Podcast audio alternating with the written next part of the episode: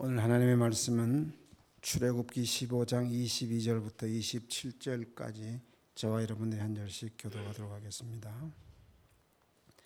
모세가 홍해에서 이스라엘을 인도하며 그들이 나와서 수루 광야로 들어가서 거기서 사흘 길을 걸었으나 물을 얻지 못하고 마라에 이르렀더니 그곳 물이 써서 마시지 못하겠으므로 그 이름을 마라라 하였더라. 백성이 모세에게 원망하여 이르되 우리가 무엇을 마실까 하며 모세가 여호와께 부르짖었더니 여호와께서 그에게 한 나무를 가르치시니 그가 물에 던지니 물이 달게 되었더라.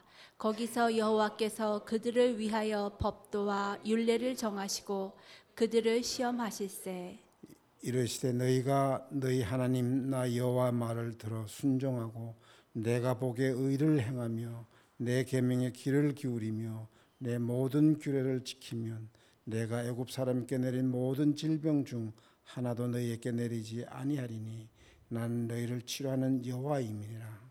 그들이 엘림에 이르니 거기에 물샘 열둘과 종려나무 이른 구루가 있는지라 거기서 그들이 그 물 곁에 장막을 치니라 우리에게는 영적 배경이 있습니다. 하나님이 우리와 함께 계시고 성령으로 역사하시고 천군 천사를 파송하신다는 답을 얻으면은 우리는 마음이 참 평안할 것입니다. 영적 사실을 잘 모르면 시시각각으로 변하는 세상 속에서 계속 같이 변해가야 합니다. 그러면 우리도 도태될 수밖에 없습니다. 영적 사실을 알면 괜찮습니다. 영적 사실은 절대 변함이 없고 최고의 축복입니다. 성령께서 내 주인도 동행 역사하시고 우리를 돕는 하나님의 사자들이 분명히 있습니다. 그래서 우리가 이제 복음 정신을 복음 속에 있으면 우리는 되게 되어 있습니다. 복음 정신으로 가만히 있으면 모든 것을 정복하게 됩니다.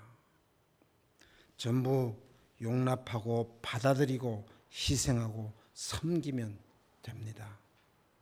세계복음화의 과정에서 별의별 사람을 다 만나고 별의별 일을 다 생길 것인데 미리미리 훈련이 되어 있어야 합니다.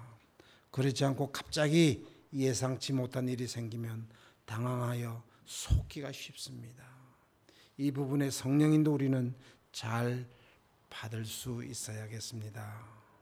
하나님께서 최고 좋은 계획을 갖고 최고 좋은 길로 우리를 인도하시고 계십니다. 계속 어려움이 생기면 더 큰 문을 발견하게 됩니다.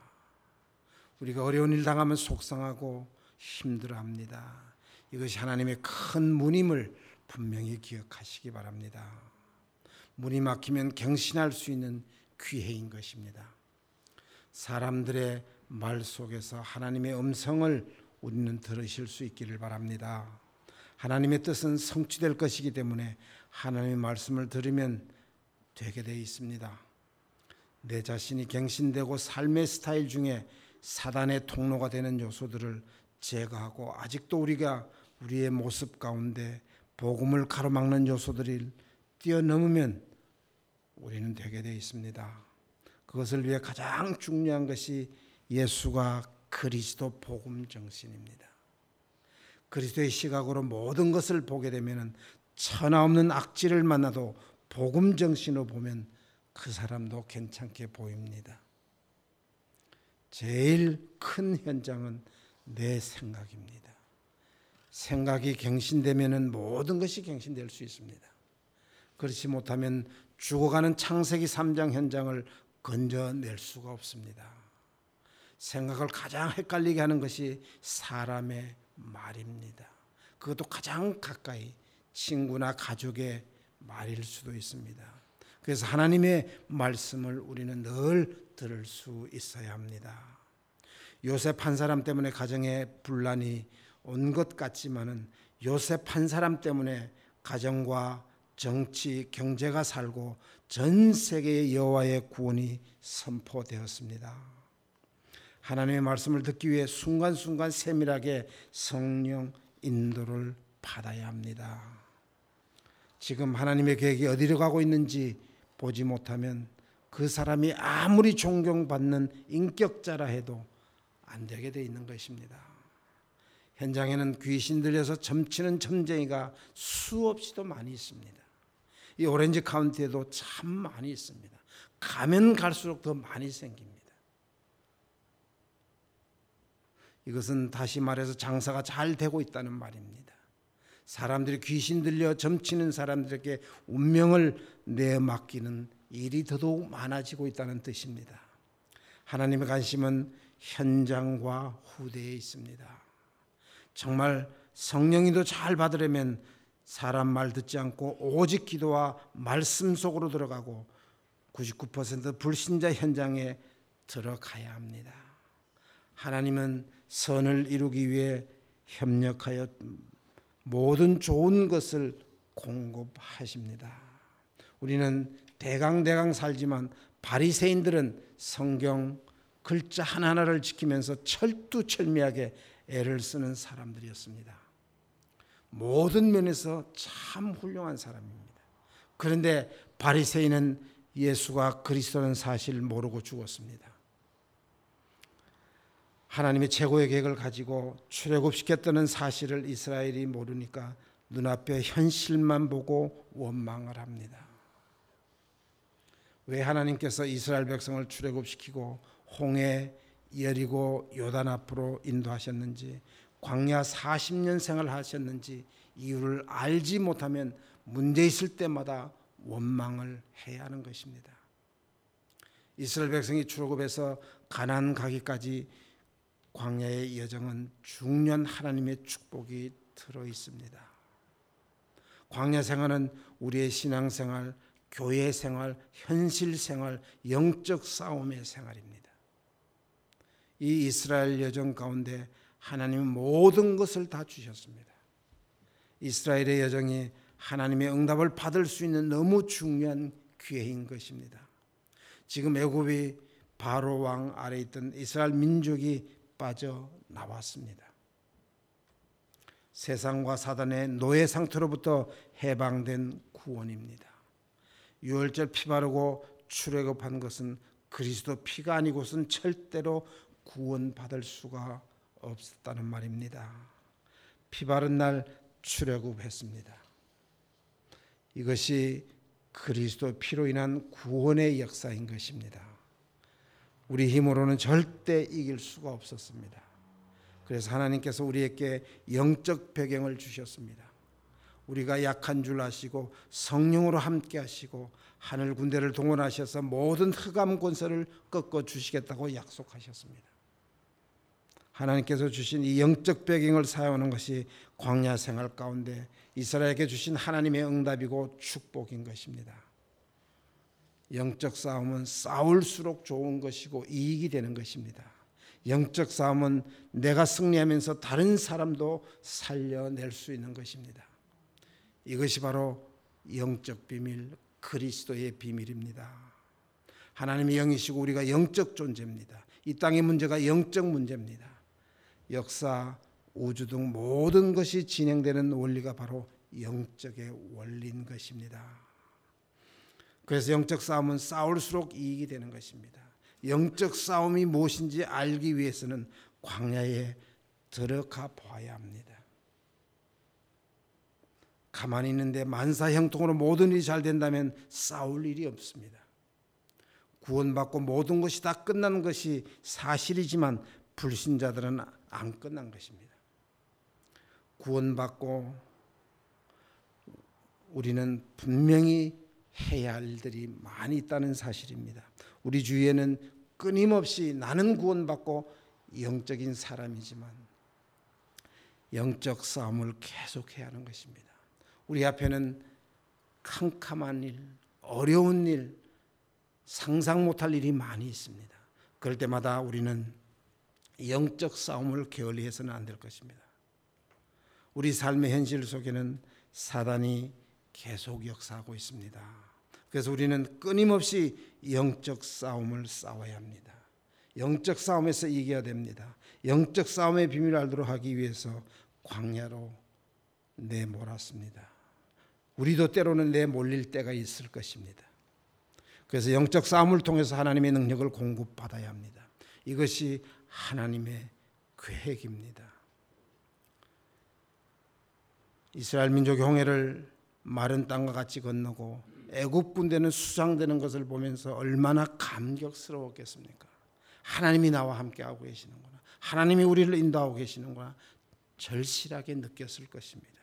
근데 며칠이 안 돼서 마라라는 곳에 이르렀을 때 물을 마셨는데 쓴 물이 나오자 하나님이 없는 것 같이 모세를 원망합니다. 애굽에서 열 가지 기적과 재앙 홍해 갈라지는 기적을 체험하고 지금 하나님이 구름 기둥과 불 기둥으로 함께 하시는데 이스라엘이 불신앙을 합니다. 이것이 영적 불감증입니다. 우리에게도 이런 일이 있을 수 있습니다. 영적 배경을 모르니까 육신적인 환경을 보고 염려 낙심을 합니다.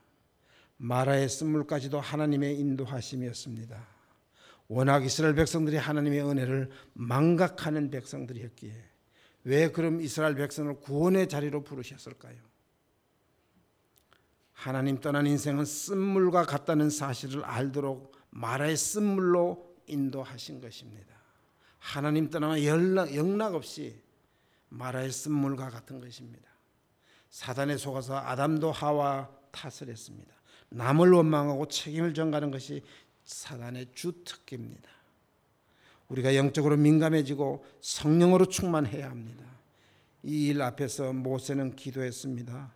기도밖에 할 것이 없습니다. 모세가 이스라엘 백성을 달래고 설득할 수도 있지만 그러지 않고 기도했습니다. 출애굽기 이후에 이스라엘 백성은 걸핏하면 모세를 치료하였고 모세와 아론이 여 앞에 엎드려 기도했습니다. 이것이 답이었습니다.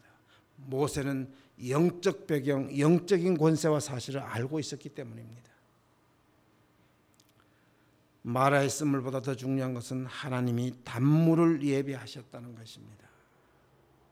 단물 정도가 아니라 생수를 예배하시고 생수를 통해 영원히 목마르지 않는 예수 그리스도를 예배하셨다는 사실을 보여주셨습니다. 이 비밀을 모르면 걸핏하면 원망을 합니다. 여러분에게도 문제가 생기면 간단하게 생각하십시오. 이 문제 가운데 어떤 응답을 주시려고 하는가를 생각해 보실 수 있기를 바랍니다. 우리는 문제 앞에 대부분 실망하고 어려워합니다. 포기할 때도 있습니다. 저는 2, 30년 동안 말씀 운동하면서 갈등과 위기, 문제가 참 많았습니다. 정말 될 것이라고는 생각이 들 정도로 눈앞이 캄캄하고 소망이 보이지 않을 때도 많이 있었습니다. 그때는 잘 몰랐는데 지나놓고 보니까 그 문제, 갈등, 위기, 아픔, 상처들 가운데 한 번도 응답을 주지 않은 적이 없었습니다. 하나님께서 분명히 세계복음을 이루시고 우리를 이 복음의 자리로 인도하셨습니다. 과거에 많은 상처와 어려움이 있었지만 그 모든 일들 가운데도 실수하지 않으시고 지금 이 자리로 인도하신 것입니다. 근데 미련한 사람일수록 쓴물만 바라보고 원망을 합니다. 처음부터 단물을 주면 모르지 않습니까? 쓴물 가운데 단물을 줘야 하나님의 비밀을 알게 되는 것입니다. 오늘 15절에 법도와 율례를 정하셨습니다. 법도와 율례는 언약을 말합니다. 아직도 이스라엘 백성이 언약 중심이 아니라 제 멋대로 살아가고 있습니다. 철저하게 언약 중심으로 살도록 하기 위해 마라의 쓴물 사건을 통과하는 이스라엘 백성들에게 율례와 법도를 주시고 그 언약에 순종할 것을 말씀하십니다. 너희가 너희 하나님 여호와를 여호와의 말을 청종하고 내가 보기에 의를 행하며 내 계명에 귀를 기울이고 내 모든 규례를 지키며 내 애굽 사람에게 내린 모든 질병 하나라도 내리지 아니하리라고 말씀하십니다. 하나님 우리에게 하나님 언약의 안에서 살기를 원하고 계십니다. 하나님이 선악과를 만들어 놓고 인간을 의도적으로 골탕 먹이려고 했던 것이 아니냐고 말하는 사람도 있을 수 있습니다. 그 앞에 동산나무 모든 동산나무의 열매는 다 먹어도 괜찮다고 하셨습니다. 에덴 동산의 모든 것을 일평생 먹고 누리기에도 부족한데 그것들은 다 제쳐놓고 왜 선악과를 만들었냐고 합니다. 그것이 바로 영적으로 어두운 사람들의 모습인 것입니다. 길을 가면서 왜 이렇게 신호등을 만들어서 사람을 골탕 먹이냐고 하는 사람도 있습니다. 신호등을 안 지키려고 하는 사람들의 말일 것입니다. 이 땅에 행복하고 자유롭게 살려면 법과 제도와 질서가 분명히 있어야 합니다. 법이 있어도 마음대로 사기치지 못하지 않습니까? 법이 없어도 살 수 있을 정도로 착한 사람이 법이 있기 때문에 자유롭고 편안하게 살 수 있는 것입니다. 법을 어기면 법을 어길 사람에게는 법이 걸림돌이 될 것입니다. 하나님께서 선악과를 만드신 이유는 진짜 우리를 사랑해서 그렇습니다. 우리가 꼭두각시냐 맨날 하나님 말씀 순종하라고 하는 말하는 사람도 있습니다. 그 말도 맞는 말입니다. 하나님께 순종하는 것이 가장 의지적인 것입니다. 하나님 말씀에 순종하고 무릎 꿇을 수 있는 사람이 정말 야망 있는 사람이고 적극 사람입니다. 적극적인 사람입니다. 사람들이 그 비밀을 모르고 있습니다. 주님은 26절에 나는 너희를 치료하는 하나님이라 하셨습니다. 내가 너를 치료하시겠다는 것입니다. 여호와 라파의 놀라운 응답의 쓴물 가운데 예배하셨습니다. 물만 쓰지 않으면 좋겠다는 것이 이스라엘의 소원이었습니다. 근데 물이 안 쓴 정도가 아니라 달아졌다고 치료하는 여라고 상상할 수 없는 응답까지 주셨습니다. 너희들이 쓴 물 잠깐 먹었다고 해서 이렇게 불평하느냐? 이런 뜻입니다. 27절에 열림의 축복을 주셨습니다. 열림에는 종려나무가 가득 있습니다. 종려나무는 오아시스입니다. 쓴물 하나 때문에 염려하는 염려하는데 하나님은 물셀 틈도 없이 12개 종려나무 70주의 오아시스를 예배하시고 엘림의 휴식처를 응답으로 주셨습니다. 이스라엘 성지순례에 가보면 엘림을 통과하게 되어 있습니다. 거기만 푸른 초장입니다. 수천 년이 지나도 지금까지도 샘물이 나옵니다. 어떻게 그 사막의 그곳에만 오아시스가 있었겠습니까? 미국에도 이런 데가 많이 있습니다. 여러분 라스베가스에 가면은 네바다에 가면은 전부 다 사막입니다. 라스베가스 1시간 반 정도 올라가면 조그마한 도시는 거기는 24시간 아주 시원한 나무가 꽉 차 있습니다. 겨울에는 거기 눈이 펑펑 쏟아질 정도로 좋은 데입니다. 어떻게 거기만 그렇게 되느냐? 과학적으로 증명이 됩니다. 거기만 눈도 오고 비가 오고 나무가 아름아름 나무가 얼마나 많은지 모릅니다. 거기 가보면 참 시원합니다.